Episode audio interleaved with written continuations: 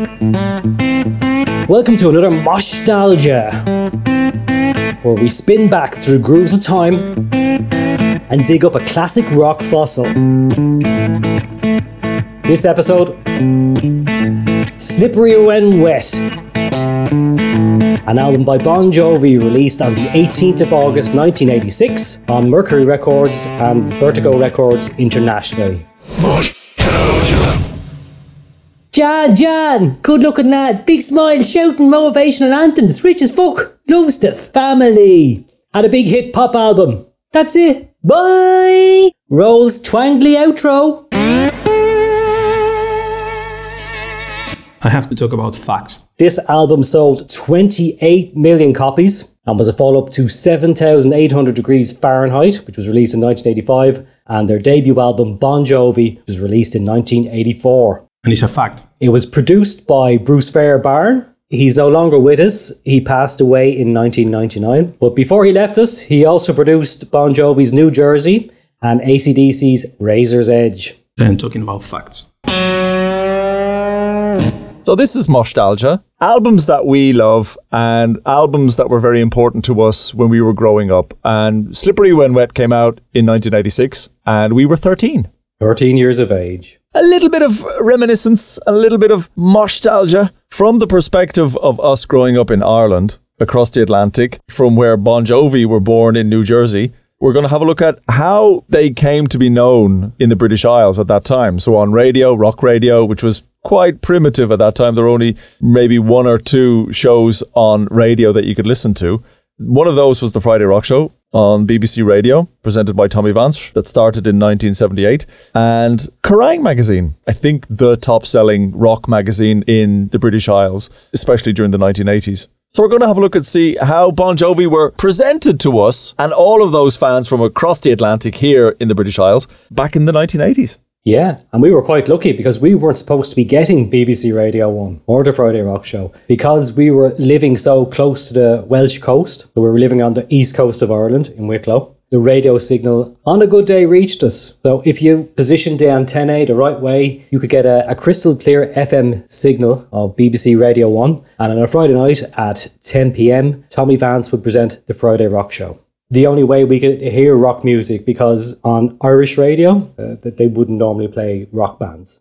No. They didn't even have a special show. No, I think the epitome of Irish radio at that time was the Golden Hour, presented by Larry Gogan. And I think Larry Gogan was about 92 at that time. And he went on to present it for another 10 years, I believe. The Golden Hour. Yeah, Larry was playing things like the Kinks, maybe the Small Faces, maybe Diana Ross or the Bee Gees, and Tommy Vance was playing Possessed, Sepultura, uh, Anvil.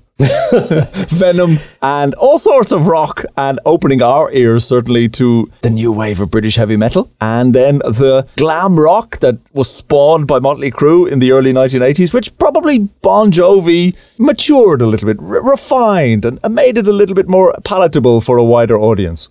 And we are now looking back at a classic album Slippery When Wet. Let's get into it Let's do it.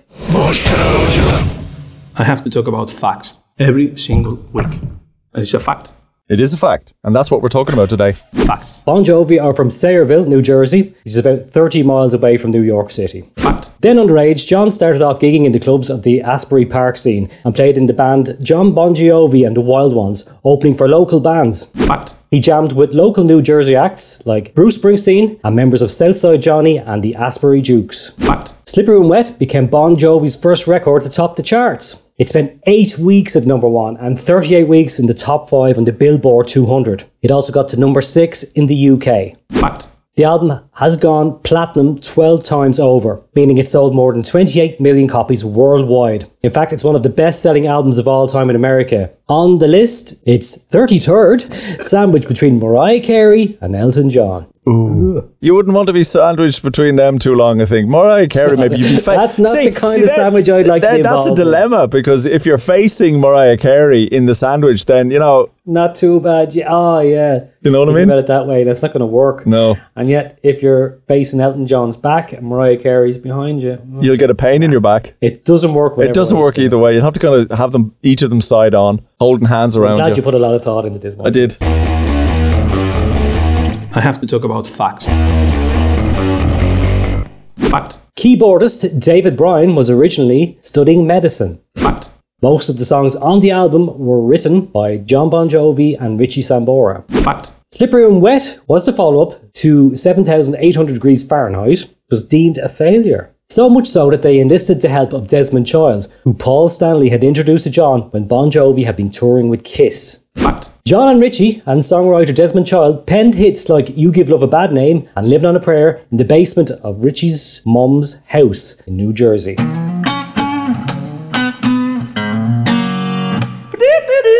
And we continue with the band called Bon Jovi.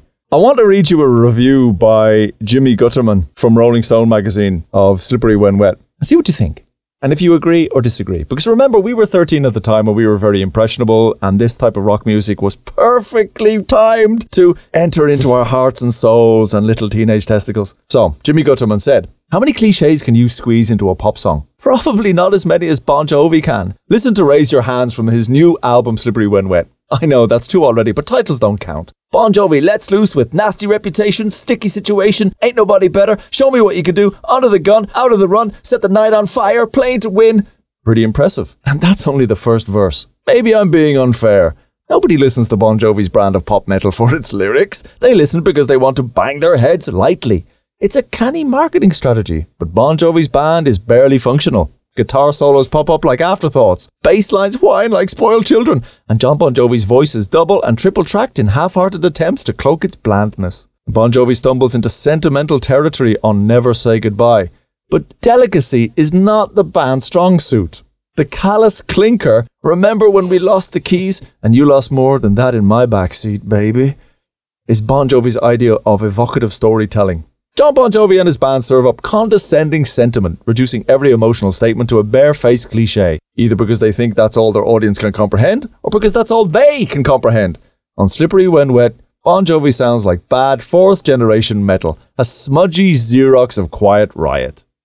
So that was Jim Guterman back in the day. And mm-hmm. here's an interesting thing Jim Guterman was born in Bayonne, New Jersey, five miles across the bay there from Sayreville and John, in the same year in 1962. Sadly, Jimmy's not with us anymore. He exited the world by his own hand back in 2016. John Bon Jovi, meanwhile, is still alive. Living, the healthy lifestyle. So that was a bit of a snarky review, I think, by Jim. But then Jim lost his way later in life and got depressed after his divorce and killed himself and left three children and a dog and an ex-wife. There you are. But don't they say that most uh, rock music journalists are frustrated rock music musicians? Yeah, exactly. And he did want to emulate maybe his favorite rock stars by exiting the world himself by some type of self abuse. I just think he was depressed as fucked, looking across the road at John's big fucking house, and he done fuck nothing except write bitter reviews in the Rolling Stones. So anyway, that was Slippery and Wet review by Jimmy Guterman, and I want to take you now on a journey back into time. Quote. We're going to go back in time now. I'm going to, take you by the hand, Adrian, back in time to when we were 13 years of age. And during that time, I want to tell you about Kerrang magazine. Kerrang magazine was Britain's number one best-selling weekly rock magazine. And from 1984, when Bon Jovi spat onto the scene, they featured in seven issues in 1984. Their first cover mention and interview was in August 1984, in issue number 65, for their debut album. They supported Kiss on their European tour, where Paul Stanley, as you said earlier in your Fact. Adrian, introduced to songwriter Desi Child. And Desi Child, as we'll talk a little bit about him later, proved to be, I don't know, maybe the catalyst, maybe the talisman. We don't know. Let's discuss this later. In 1985, in Kerrang, Bon Jovi featured across 10 issues. Their first cover and interview for 7800 Fahrenheit was in April 1985, issue number 92. They played Donington that year, ZZ Top headlining. Bon Jovi was third on the bill. Above Metallica, they were bombarded by bottles of piss. It knocked Bon Jovi's Captain Kidd hat straight off his head with a nice big bottle of piss. But yeah, famously, that was a rite of passage for new bands back in the 80s. You have to go on stage first and get pelted with mud and piss bottles. Exactly. And, and take it and be happy about it. take it. Yeah. Can't handle it. How to take it. In This is quite sterile. Piss is quite sterile. Exactly, yeah. So in 1986, in issue 127, in August, Slippery When Wet was reviewed by Malcolm Dome. Followed in the next issue with their second cover and interview spread, again interviewed by Malcolm Dome. As you said earlier, Bruce Fairbairn is no longer with us, Jimmy Guterman is no longer with us, and sadly, Malcolm Dome is no longer with us. And I'd like to honour his existence as a great rock writer and a great enthusiast of the metal movement in the United Kingdom of the last 40 years by reading you an excerpt of his review of Slippery When Wet in Kerrang magazine. Would you like to hear that, Adrian? Yes. Let me tell you about the songs. Sure, much of the material follows in the tradition of the last two opie. Let It Rock is a street sniveling snort rag anthem, as is Raise Your Hands, You Give Love a Bad Name, Living on a Prayer, and I'll Die For You are classic, simple AOR single shots. But throughout, John's lyricism is of the highest order, offering a more articulate Chandler esque approach that is at once harder and shop soiled, and yet more optimistic than previously. He has developed into a first class street peddling narrator confidently of utilizing his grey matter. And this is no more obvious than on the album's outstanding cut, Wanted Dead or Alive. A hauntingly slow trotting ghost town elegy to the loneliness and excitement of the rock and roll pampas. Compliments? Yeah, there's just one I want to pay. This song provides the finest insight into the double edged nomadic life of the modern minstrel I've ever come across since ACDC's Ride On. The dusky gypsy soul has rarely been more lovingly mapped out than here.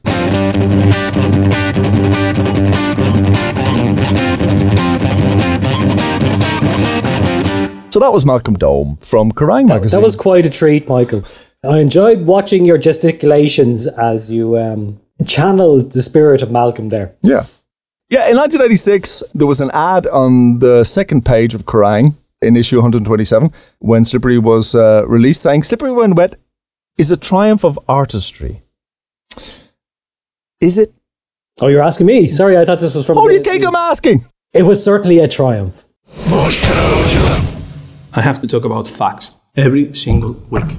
It's a fact. Producer Bruce Fairbairn was chosen for Slippery When Wet because the singer loved the sound quality of heavy metal band Black and Blue's 1985 album Without Love, which Bruce had produced. Fact. The album could have been called Wanted Dead or Alive. Slippery When Wet was chosen after a visit to a Vancouver strip club. Richie claims This woman descended from the ceiling on a pole and proceeded to take all of her clothes off. When she got in the shower and soaped herself up, we just about lost our tongues, man. We just sat there and said, We will be here every day. That energized us through the whole project. Our testosterone was at a very high level back then.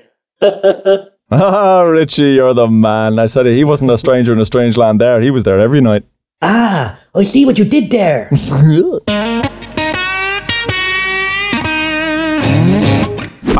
You Give Love a Bad Name became the band's first song to go to number one in the US and number 14 in the UK charts. You Give Love a Bad Name comes from a song originally written by Desmond Child for singer Bonnie Tyler called If you was a woman and I was a man, I'd bend you over the wall. Fact. John did not want to include Living on a Prayer on the effort because he didn't think it was good enough. Luckily for us all, Richie persuaded him. Fact. Wanted Dead or Alive was written when John was having difficulty sleeping while on his tour bus supporting the 7800 degrees Fahrenheit album. During that time, he realised that rock star lifestyle is a lot like a Wild West Outlaws, riding into towns and taking all the girls and booze, and then leaving town before the sun comes up. Fact. The cover art of this album is simply a black bin bag with water splashed on it. John Bon Jovi chose this as he didn't like the original cover the record company selected, with a big pink border around it and a scantily clad woman soaping herself up. That was the cover that was issued for the Japanese market. Yes, indeed. Do you own an import copy of that? I don't. I still have my my bin liner cassette cover. There it is. Ah, ah, do you have yours? Whip out your cassette cover, Adrian. Look! look at that. Mm, look at that. Anyway, let's get into this. Twack by twack! Let's take it apart. Let's unzip the album. Let's rip open that wet bin bag on the cover. Let's rip open the fly of this album and take out David Bryan's organ. Because that's how the album begins. That's true. with an organ intro reminiscent of Jon Lord of Deep Purple, but it quickly gives way to an anthemish rocker And I think this one was made for crowds to chant along to. I couldn't believe when I first heard this because my older brother, he was living in London and he brought back three cassettes for me. Bon Jovi, Slippery When Wet, Van mm-hmm. Halen, 5150, and Ozzy Osbourne's The Ultimate Sin. And when I put on Bon Jovi and I heard Let It Rock for the first time, because sadly I didn't hear it when Tommy played it on the Friday Rock Show, so I just heard it on my little stereo, and the hairs on the back of my neck all stood erect, Adrian. I couldn't believe it. This wham! Guitars came in over the Hammond organ, and I was sold. I was a Bon Jovi fan. And tell me this, how come you didn't hear it on the Friday Rock Show? Was was it a bad day? Was the signal not coming across the REC? I'd say, yeah, there was a bit of a storm that kind of washed the signal way down the coast. Was, was there an airplane passing over? There might have been an airplane passing that would interfere. All It was your waves. fa- hey, it was your father in the Datsun Cherry with no muffler, horsing it down wherever he was going. Nobody knew. No, that lad. But anyway, Let It Rock sets the tone nicely for what's to follow. As John says, it's alright if you have a good time. Know what, John? We did for the next 45 minutes. Cause the weekend came to this town seven days too soon. What they have started with that one on the Slippery When Wet tour. They might have done. Let's see. We let's seen them with the New Jersey tour. Let's see. would start with Lay Your Hands What on Me. the Slippery When Wet tour? What was it called? Lock Up Your Daughters or something stupid? Set list. Ah, let's go back now to 1987. Yeah, they'd intro with Raise Your Hands, and Alright. Let It Rock actually came after Living on a Prayer in the middle. Strange. Strange choices. We'll come back to that when we, we talk about Raise Your Hand. Yes. Okay, moving on to track two. You Give Love a Bad Name. Shot through the heart, and you're to blame, darling. You give love a bad Bad name. An instantly recognizable rock classic. The a cappella opening screams in your face for its attention. It was the first single from Slippery and it was a number one hit in the US, and the first of the four tracks on the album where Desmond Child works his magic. Oh, is this the one when Desi went around to Richie's mother's place and he was He having a cack up.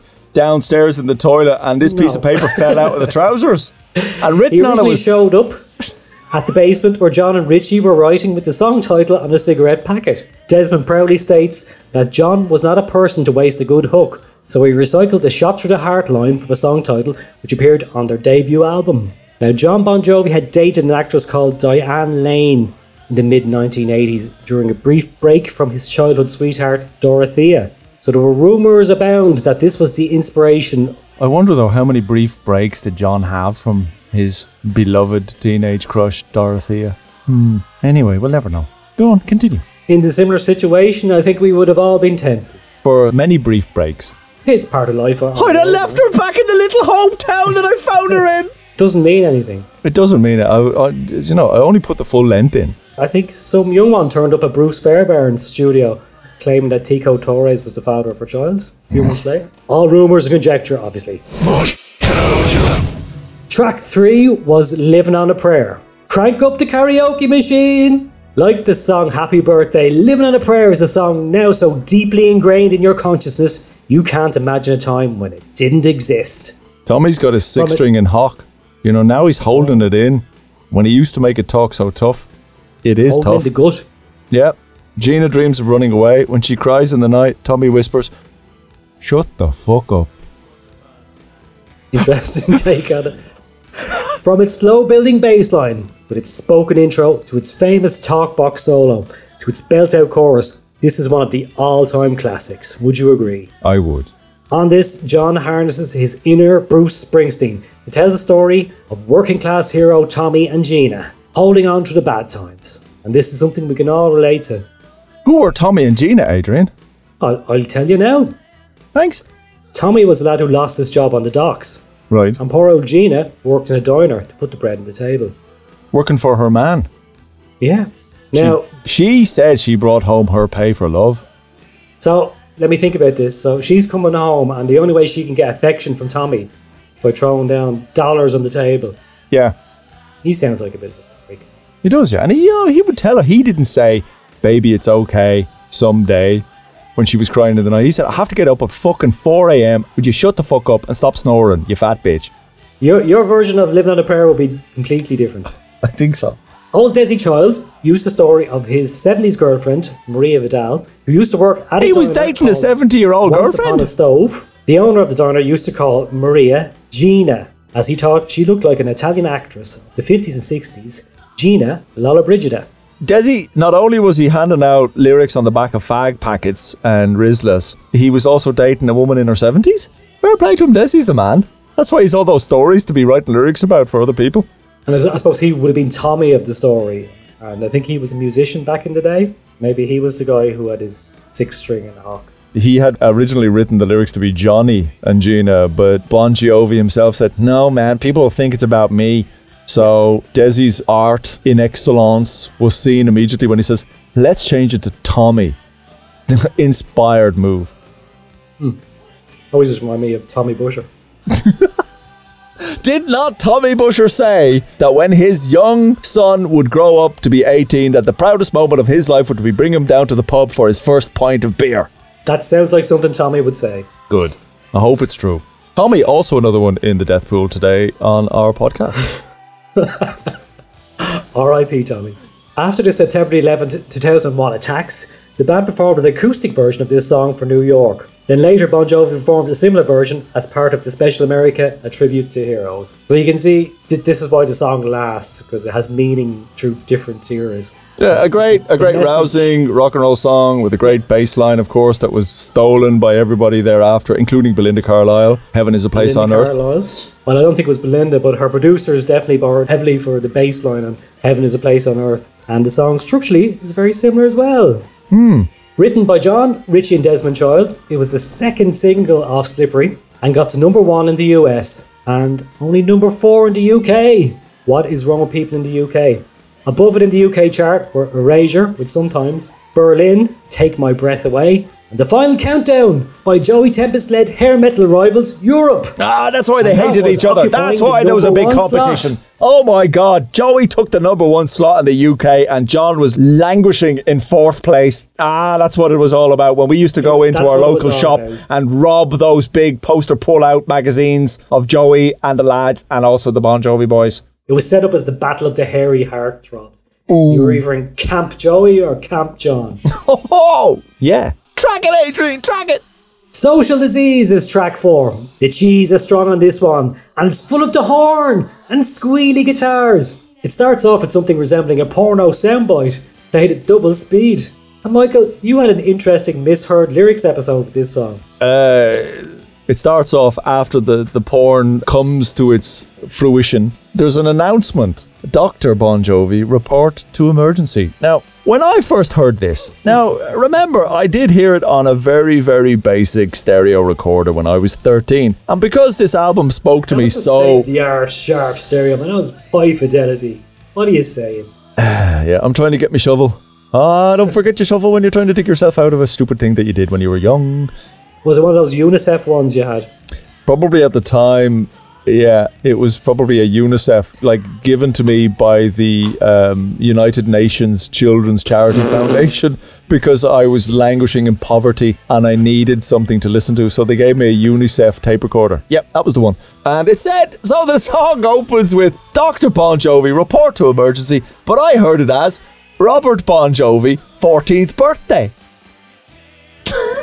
And you then took from this that this is when John lost his virginity. Because it was a porn! Yeah, exactly. And I just thought the whole thing was that John Bon Jovi, when he became 14, he lost his virginity to a hooker that the lads bought for him. And that was why this porno sound And was he at the went off and he announced it over a tannoy system. Yeah, he got a social disease out of it. He got riddled in it. Makes Riddled. perfect sense. Once you lose your virginity, you just want to go on the nearest tannoy system and announce it to the whole world. The fact that it would say Robert Bon Jovi and not John Bon Jovi or Jack Bon Jovi or Jim or Jonathan Bon Jovi. I don't know what. Fuck. Well, we didn't have the internet back then. Maybe his name was Robert John Bon, Bon Jovi. Yeah. But it wasn't. So, yeah, misheard lyrics. We've had a few down the years. And the lyrics continue to say you can read it in the papers. In some places, it comes in 32 flavours. But you wouldn't tell no one your favourite if you could. And this is a song that Steven Tyler of Aerosmith was mad after. Yeah, he wanted this one. Aerosmith were about to have their permanent vacation at that stage, and that they needed really good horn backed songs. And you know what Steven Tyler said in those days? He said the difference between us and those young and up and coming bands like Bon Jovi is that those guys are into jerking off. We're into fucking. Bit harsh. Steven, them lads weren't into fucking. They were into mainline cocaine, sticking needles in their arms. No, they weren't. You're angelic. Yeah, I can imagine Steven Tyler belting that one out. I think that that would have been a perfect song for Aerosmith, but fair play to Bon Jovi for hanging on to it. It's a loud and proud song, full of energy, fits in well with the party vibe of the whole album, and is sandwiched between two of the greatest tracks of Bon Jovi's career. Mm-hmm. Unfortunately, Social Disease is probably not one of them. It kind of got lost in the melee of the success of the two songs that went before and came after it. But, you know, as a song four on a classic album as it is, selling, what, 28 million copies, it's still pretty good. I think if Slippery When Wet was released today, the sequencing would be different. I think Social Disease would have been after Wanted Dead or Alive. I think back in those times we were thinking about vinyl and you had to have the slower, quieter songs near the, the end of the sides of vinyl, which was why Wanted Dead or Alive was probably stuck in there. Hmm. But I'm just speculating. Hmm.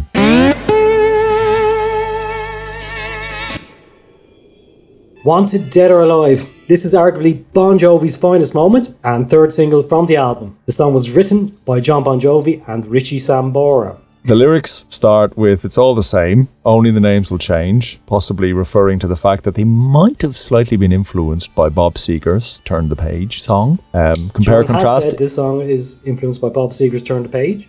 That's a good way to put it. Richie Sambora is the main man here, providing the excellent 12 string guitar on this track. He can play acoustic and then electric guitar for the solo, and last verse on one guitar. Ooh. And I tell you, when it starts, when this moody, acoustic mood Very space starts, oh, very atmospheric. You didn't know what you were going to expect. Could have been the banshee out the window roaring at you in the next minute. you were like, the hairs are coming up on the back of your neck, and you were nervous and, and worried and, and biting down the fingernails, and the big brown spit coming out in front of you. The song was composed on a sleepless night on a tour bus as John imagines his life as a modern day cowboy, wanted by the fans, riding into town by bus or plane, robbing the money, women, and beer. Now, since listening to this again and having to think about it, I started to imagine John sitting astride an airplane, waving his hat around like a rodeo cowboy. I like Doctor I can't get it out of my head. Wanted Dead or Alive reached number seven in the US. So, would you say this is Bon Jovi's best song? When Bon Jovi, when they lower him down into the ground, this will be playing. You only get one or two songs in your life as a musician that just resonate with everybody and then define you. This definitely is a stone cold classic. It's probably Bon Jovi's best song, better than Living on a Prayer. Absolute. It dates less. It doesn't have any outside influence. Desmond Child doesn't have a hand in this. This is all Bon Jovi. Yeah. Still, I'm standing tall and I've seen a million faces and I've rocked them all. Just conjures images of playing live on stage and looking out across the waves and waves of people. I was I was head banging like a mental thing when I was 13 in the bedroom before I went down for my cheese sandwich and orange cordial. And then to go down and put on the television to watch Inspector Gadget, A snapshot of the time there. followed by Danger Mouse. Yeah, and I'd also say it's, it's kind of one of the more mature tracks. This starts off John and Richie's imperial phase over the next 15 years, went out with some great rock tunes. Not only for themselves, for their Bon Jovi albums, but also for others. They became very prolific writers. Refresh my memory now. Who, who did they write for? Did they write for Vixen? Messrs Bon Jovi and Sambora wrote for Cher. Ah, and didn't Richie date? Sure. He did, yeah. He had to peel away the layers of plastic. Like it was like opening up an Action Man doll. He's some man. He goes up mountains that have never been claimed before. He had an eye for the ladies, or and Heather Locklear. That, that was oh, Heather Locklear. She's, Like she's like imagine going through the the- basement of his mom's house with posters of Farrah Fawcett on on the wall, and in the modern equivalent was his missus Heather Locklear. It's like you can imagine going Living through going through the woods in East Wicklow up near Laragh, down just looking over the valley in the middle of the night. The moon's just coming down through the cracks in the trees, and you're stoned off your head, and you're looking straight at those eyes. That's what it would look like, like a wild animal looking at you in the in the woods in the moonlight. That's what it would be like to meet Heather Lock. and love in your veins. Two pools of blue water into your silky. I don't think we'll include that. Twack by twack. Track six Raise your hands. Ah, yeah, this is one of the album highlights for me. Another one, this is ready made for the stadiums. I'm begging for audience participation. Jimmy Guterman, now he didn't like this. His, his Rolling Stone review was sort of snarking its snot at it. But I have to say. Refresh me, what did he say about raise your hands? Oh, now I have to fucking find the review again. Jesus Christ. How many cliches can you fit into a pop song? That's what Jimmy was talking about in his Rolling Stone review for Bon Jovi's Raise Your Hands. And I have to say, yeah, he might well be right if you're analysing it sitting there with your fat paunch and your bald head and your glasses looking at the screen and you're just a hackneyed hack. I'm going to bring up the raise your hands lyrics now and see what cliches are. I have to say, when I listened to it, I really enjoyed this track. This track came in and kicked you in the ghoulies. Yeah, I don't know about cliches, but they were definitely using a, a rhyming book. I mean, You've got a nasty reputation. We're in a sticky situation. You're under the gun, out on the run. You want to set the night on fire? Yeah, I think Jon had probably down in Richie's mother's basement. He had the Sesame Street book of rhymes. And why not? Uh, I ain't here looking for surrender. I'll raise the flag if you'll defend her. it makes no sense. Let it go when you Makes want no to let sense. a feeling show. Yeah. If you wanted to be negative, you could say it was kind of derivative of a lot of rock songs. Yeah, I mean, this is what the Imagine Dragons get criticised for in the modern era. But people love them! And their audiences are full of women, and that's what Bon Jovi did back in the 1980s. But this is it. They're not going to write Ulysses. You're going to write a three-minute pop song with a nice chorus that everybody can stand at a concert and jump around and go, "Raise your hands." Ulysses. When you said that, I can just think of a Japanese manga cartoon of a guy descending from the stars down on Earth.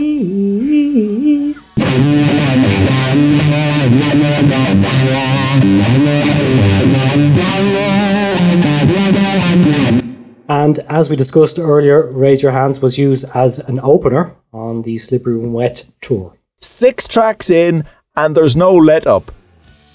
But then suddenly, Yeah, so then we get to track seven, and for the first time, the quality takes a little bit of a dip. you couldn't keep Uh, it up. Track You seven couldn't keep it up. is Without Love. I described this one as sappy, and at one stage, weird women come in and frighten me by singing "Whoa, whoa, whoa" in my left ear. In the song verses, really loud, And it's really got- high in the mix. It's got quite an interesting pronunciation of a lyric in the first couplet. He starts singing, She wasn't young, but she's still a child. There was no innocence. He's sort of challenging, he was challenging himself to sing. It sounded a bit weird. poetic.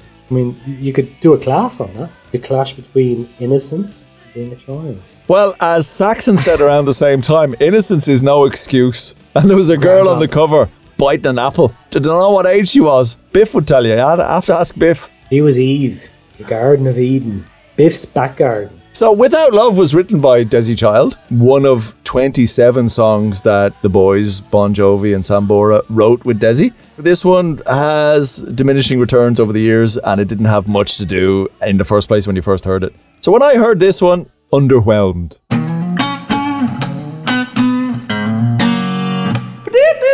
Track it, Adrian! So let's move swiftly on to track eight. I Die For You, and this is the fourth and the final Desmond Child collaboration. Jon sells this one as he earnestly commits to the ultimate sacrifice for his beloved. Yes, he will die for her. Now, this probably would have been a single on any other album, and I'll hold up the likes of Cinderella as usual as the example here. But unfortunately, it was up against a trifecta of classics.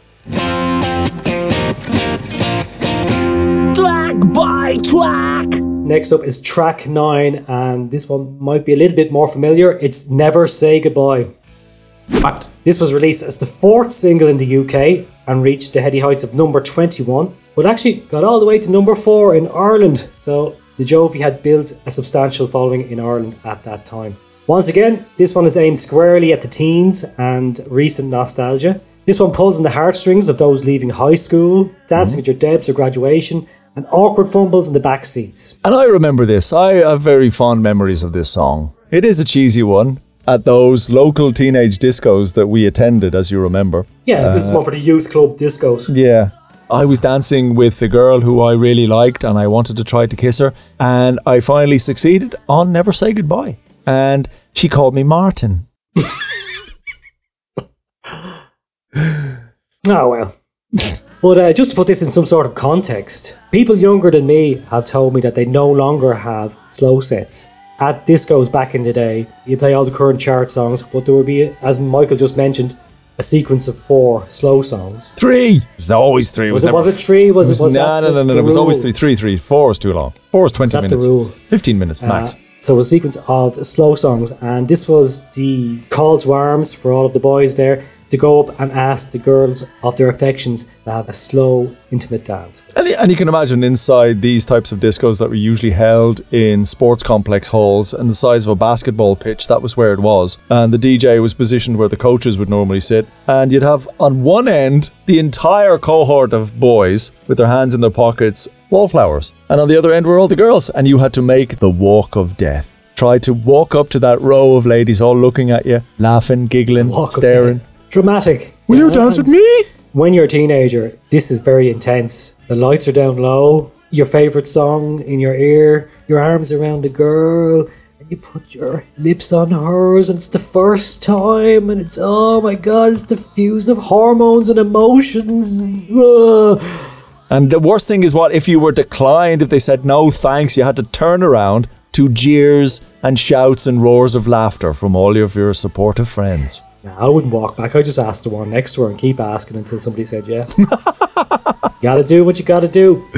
But anyway, never say goodbye. This is a sincere promise to all of our school friends. We will never lose touch with them in the future. Lies! Never saw them again, ever. Well meaning hugs and kisses, and we'll always be friends forever. And oh, stay in touch. Yeah, we will. Yeah, uh, none of it. None of it. Lies! The only time we ever saw anybody that we went to school with at that time was in the newspaper if they committed a crime or died. Peh! Leave me alone. Don't care. Staying in. This is Moshtalgia. Albums that we love. Albums that were very important to us when we were growing up.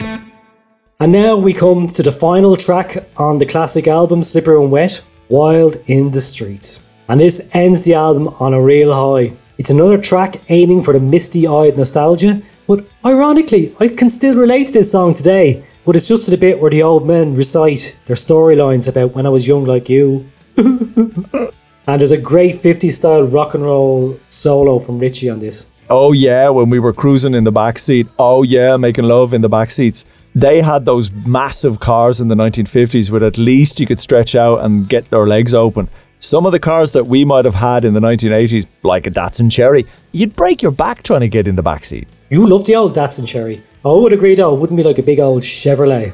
So these are the ones that Jon is talking about, possibly. That the things that they could probably rent or buy when they were young in New Jersey at that time cheaply.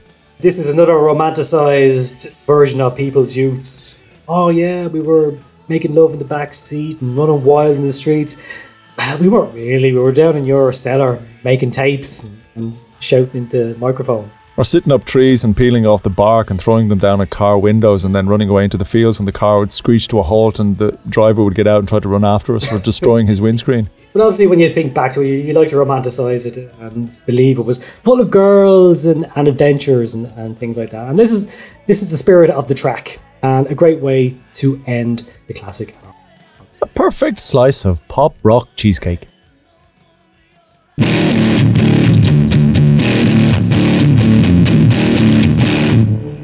Fact. The tracks that weren't included but were recorded during the Slippery When Wet sessions included Edge of a Broken Heart. This later turned up on the soundtrack to the 1987 film Disorderlies. I think it would have been a good addition to the album. I listened to it recently and I think it's a good song. And maybe with the benefit of repeated plays over the years nostalgia, could have made a good home on Slippery When Wet.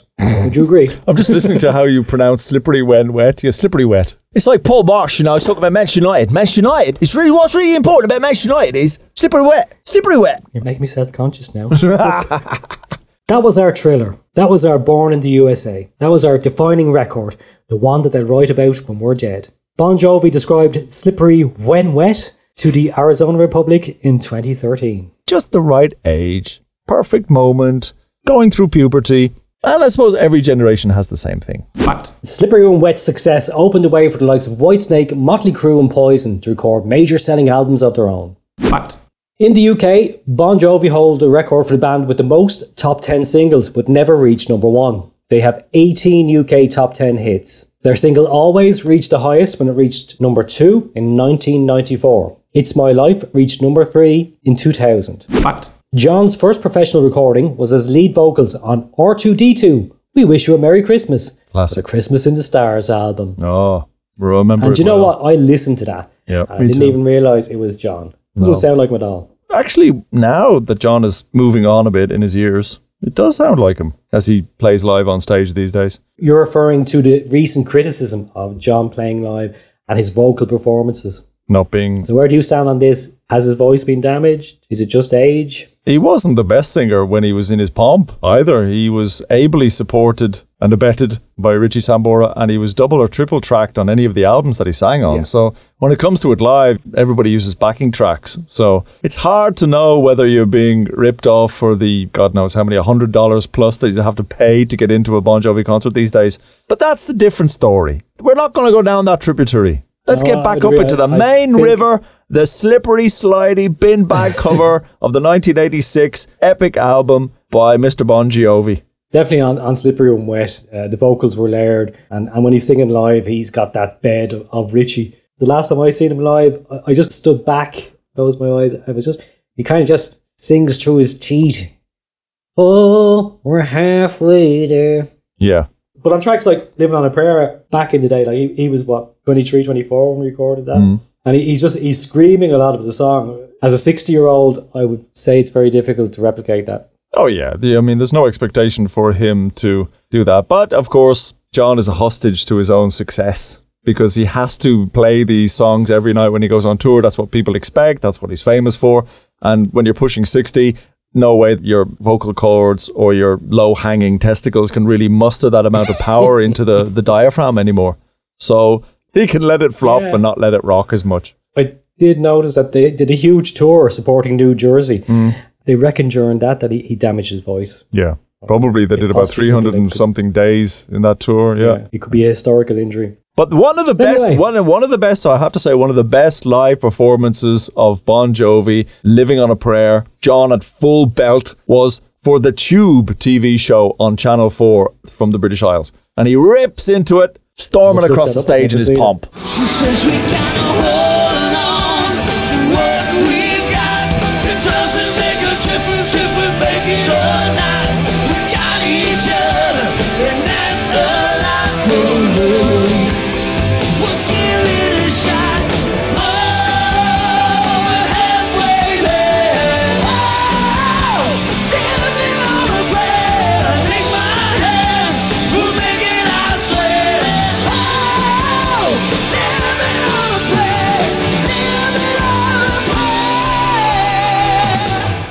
So he was screaming it out there quite well. I want to play you this.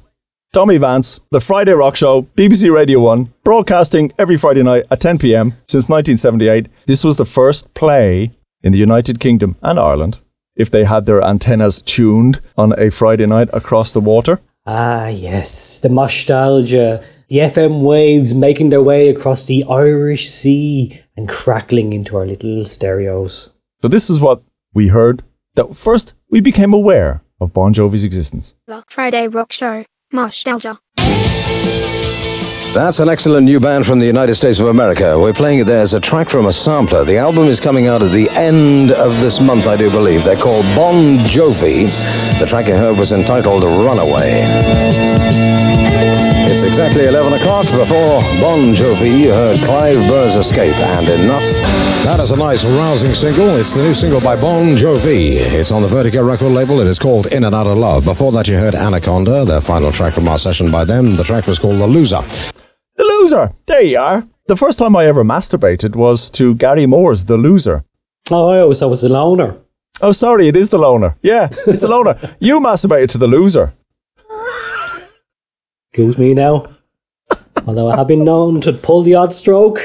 Copyright Leonard the Rooster, 1992. Before Slippery When Wet, Bon Jovi singles were played six times between 1994 and 1996 on The Friday Rock Show. Runaway twice, In and Out of Love twice, Roulette, and Silent Night. We kept on asking and asking and asking, and we kept on getting no reply from America, spent a fortune on phone calls and whatever. And eventually we got the nod from the States yesterday, or was it the day before? It was the day before, by which time we just could not get it together physically. So really, it's not our fault, I have to tell you that. There will be no recordings from Donington this year, but the music will still be excellent live tomorrow. On stage tomorrow, Bon Jovi. This is Roulette. A track from the album which is called 7800. 7800. Fahrenheit. Actually, we played you there the CD version. Jon Bon Jovi and his mob out of New York City. Silent Night was the track. And they also played a live gig recorded in Ipswich, United Kingdom, broadcast in January 1985. And then came their first single from the Slippery When Wet album, released in July 1986. Hot off the presses and as fast as possible for you. That's something brand new by Bon Jovi coming out shortly. You give love a bad name. Something brand new and exclusive to us and now to you. Here on the Friday Rock Show. Good stuff. Bon Jovi, you give love a bad name. It's 16 and a half minutes now to midnight. Richie was a bit off on that one. It was a bit scuttery. From 1986 to 1988, Bon Jovi were played 22 times on the Friday Rock Show. Living on a Prayer got played on the 3rd of October 1986 and then got played another five times on the show up until 1990. But there was another single on the album. In fact, the first single of the album was Let It Rock. Excellent. That's the new A side. Bon Jovi. Out on the Vertigo record label, it is called Let It Rock. Before that, something recorded back in 1984 from a compilation album that was called Dutch Steel. It was on the Roadrunner record label, well worth the money. Seducer were the band you heard, the Dutch Seducer, not the UK band called Seducer. The track was called I Love 69. It's a good number. Indeed, I prefer Tommy. Dutch Gold though. Dutch, Dutch oven, maybe.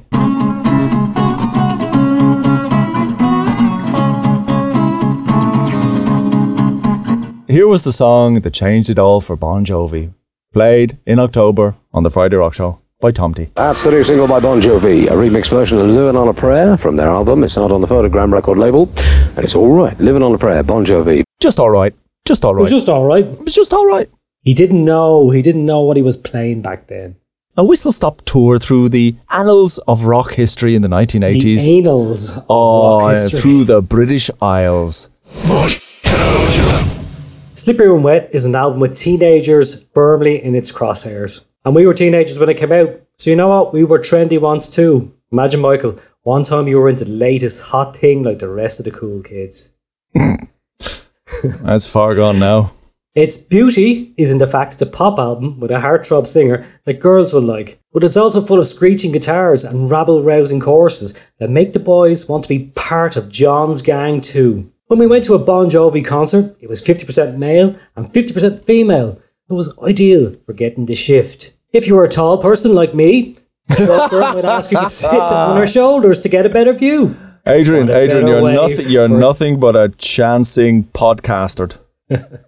What better way for a teenage boy to get soft female thighs wrapped around their necks and the conversations you can strike up? Yeah, I like Bon Jovi. Do you like Bon Jovi too? You got the same jeans as me, and the same velvet boots, and the same fake tiger tooth earring. I have to talk about facts. Fact. The album was mixed by Bob Rock, and notable production credits for Bob Rock include Motley Crue, Dr. Feelgood, Metallica, The Black Album. I mentioned those because those are albums that I like that were produced by Metallica liked the sound of Dr. Feelgood so much, that's why they got Bob Rock in to produce their quadrillion selling album, The Black Album. Yeah, fantastic big sound on Motley Crue, Dr. Feelgood. I'm sure we'll discuss that on another occasion. Slippery when wet. I'm going to throw a hot take out there before we go. New Jersey is a better album than Slippery when wet. I vehemently disagree. I don't think so. I listened to both albums back to back, and I think the first album is better than New Jersey. Slippery when wet had the better singles. That's it, yeah. Great chart. Got to number one. Must be good.